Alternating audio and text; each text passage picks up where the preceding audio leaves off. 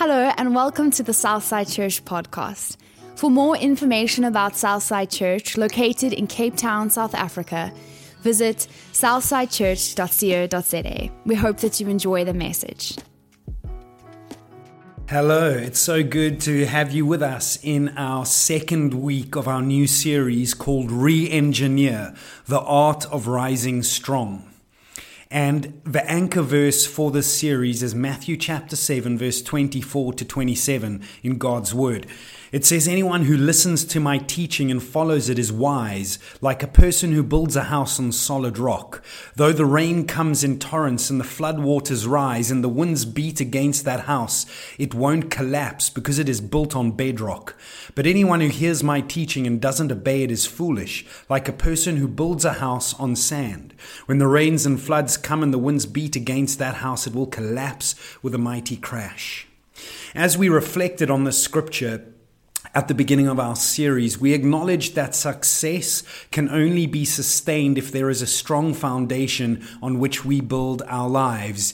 Yet, so often our focus and energy go into building a life of success while failing to ensure we have the foundation on which to sustain it.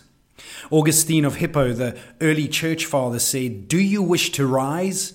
Begin by descending. You plan a tower that will pierce the clouds lay first the foundation of humility. So, like the wise man, we are going back to re engineer the personal foundations of our lives for our future.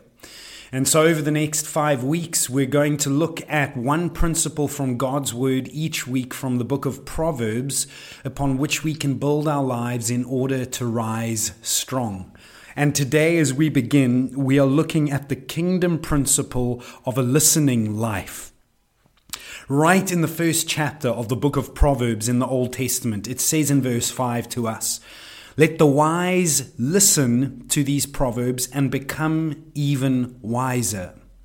A life of wisdom is a listening life, yet in our modern world we are drowning in information while starving for wisdom. We hear so many voices that it's difficult to truly listen. William Ury, the author of Getting to Yes with Yourself, spoke at a TED Talk uh, conference recently as one of the world's leading experts in negotiation.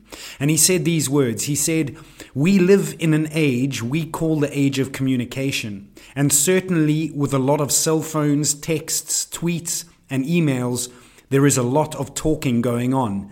But how much listening can there really be with so much interruption and distraction.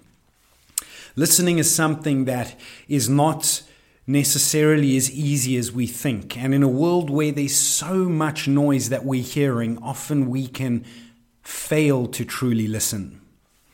In order for us to build solid foundations, though, we need to continuously grow in a listening life, which means we remain curious and we live as learners. And so we want to look at a few key aspects to re engineering our foundations to a life of listening. And the first aspect of a listening life is that we need to lose our opinion and activate our listening. If you're going to embrace a listening life, you need to lose your opinion and activate your listening. Proverbs chapter 12, verse 15 says, A fool is in love with his own opinion, but wisdom means being teachable.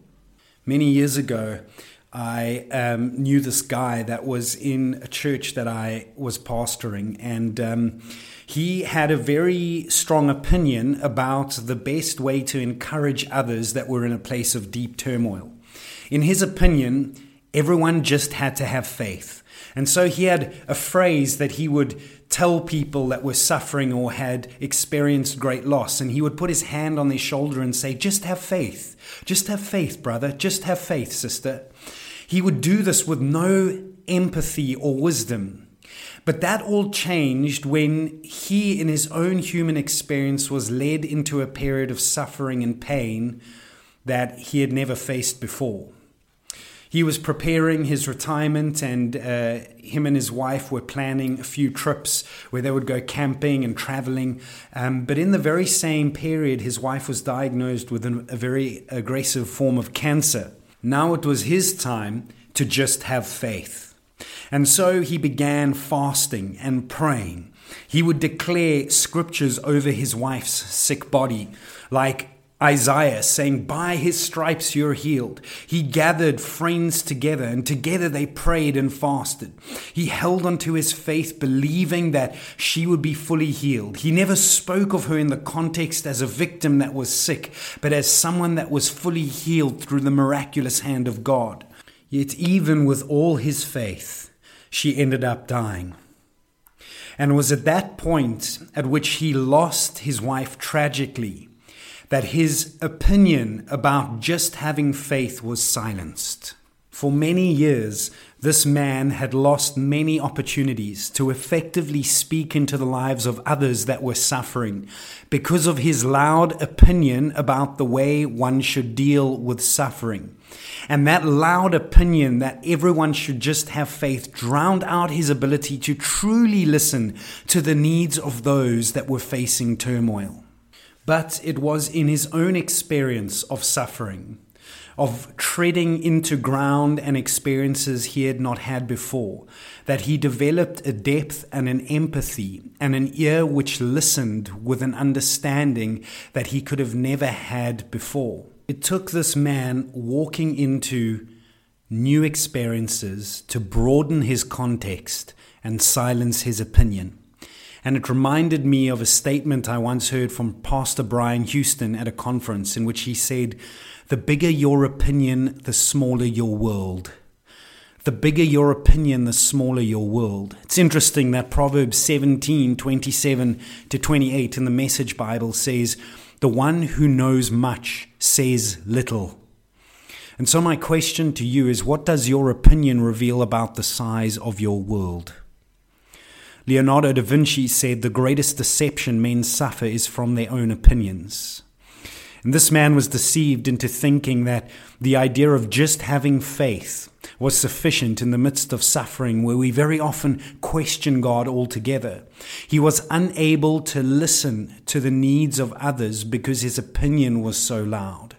And therefore, for you and I to foster a life that's a listening life means we need to lose our opinion and activate our listening.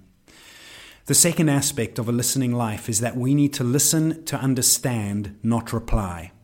Proverbs chapter 18, verse 2 in the Old Testament says, Fools have no interest in understanding. They only want to air their own opinions.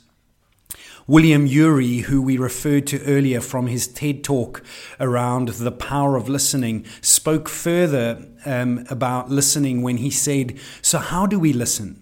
Well, it turns out that we often take listening for granted as something easy and natural. But in fact, at least in my experience, real, genuine listening is something that needs to be learned and practiced every day. In ordinary listening, we're hearing the words and we're often thinking, where do I agree? Where do I disagree? What am I going to say in response? In other words, the focus is on us.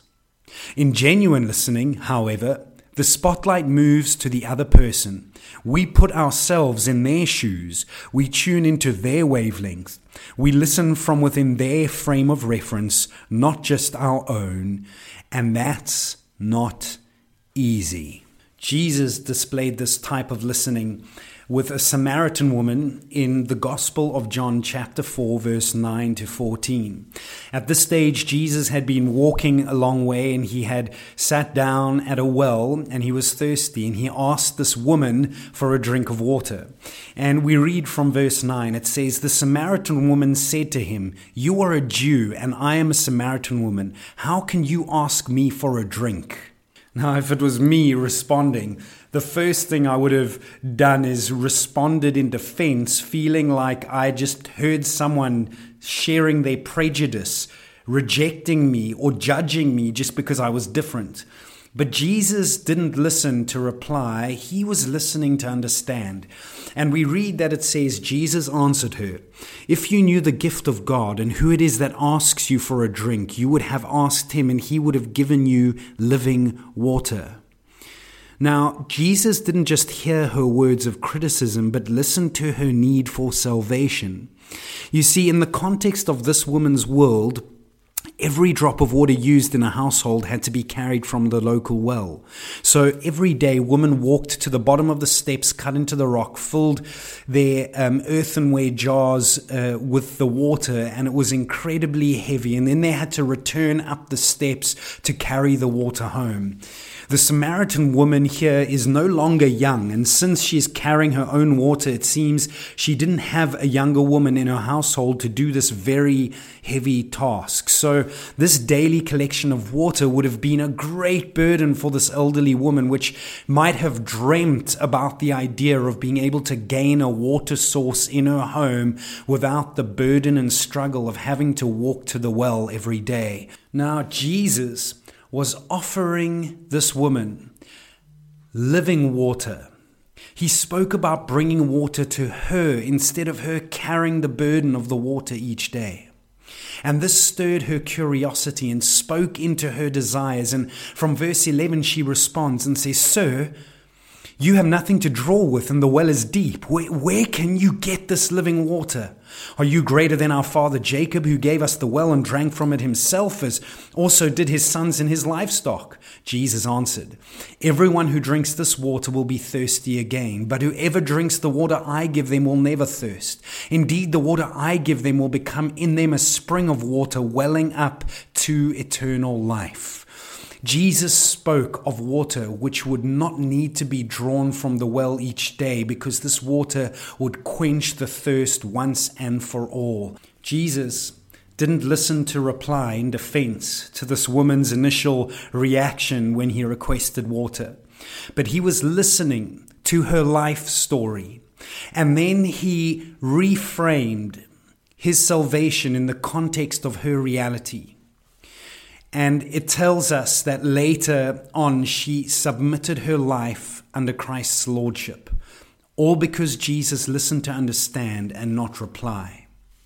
When we listen to understand, we respond by speaking from an in their shoes empathy, not a just have faith ego. And one of the ways that we can embrace listening to understand is by applying the third point. The third point is this if we are going to develop a listening life, we need to ask more questions and give fewer answers. In the Gospels recording the life of Jesus, it documents that he asked 307 questions. Perhaps we're more like Christ when we ask questions rather than having all the answers, like, just have faith.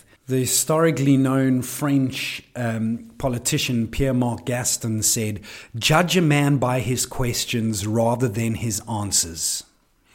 Ask more questions and give fewer answers. So, the first three aspects of a listening life are lose your opinion and activate your listening.